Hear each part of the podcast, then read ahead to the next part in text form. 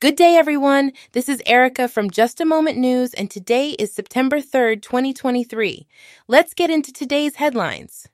First up, we have a story from News 24 about the city of Johannesburg taking action to close a derelict building in Marshalltown. This decision comes after a tragic fire in the nearby Usindiso building that resulted in at least 76 deaths.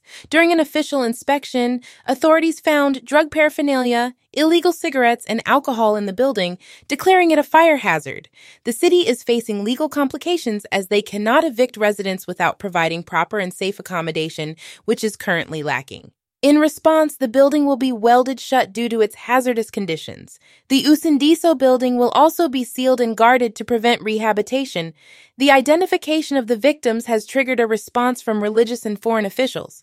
Source Moving on, we have a lighter story about the fourth season of the Great South African Bake Off G Sabo. This baking competition, hosted in Muldersdrift, follows the same format as its British counterpart, but with a unique South African twist.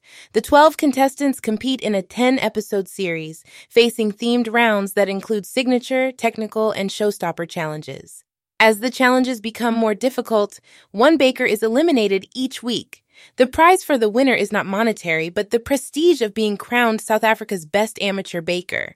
The judging panel consists of celebrity chef Siba Mtongana and newcomer Paul Hartmann, while the hosts, Lesego Tlhabi and Glen Biderman Pam, provide some lighthearted moments. However, some contestants struggled with basic tasks, raising questions about the representation of the country's best amateur bakers. Source Next, we have news about the Burning Man Festival in the Nevada desert.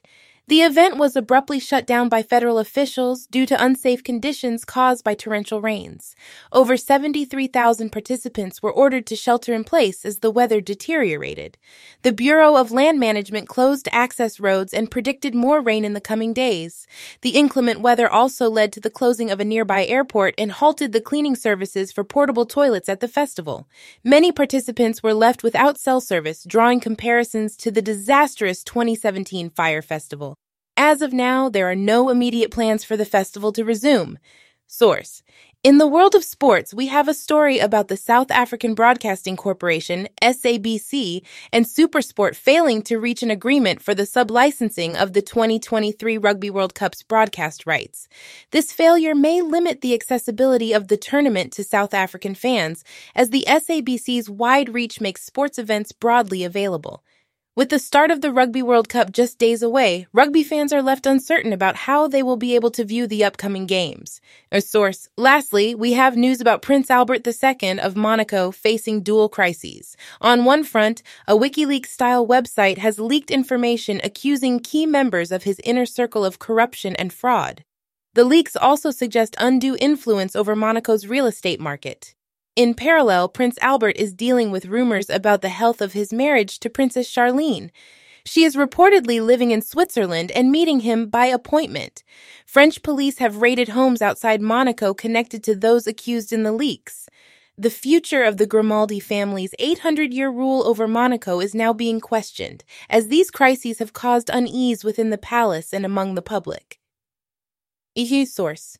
That's all for today's headlines. Stay tuned for more news updates. This is Erica from Just a Moment News signing off. Have a great day.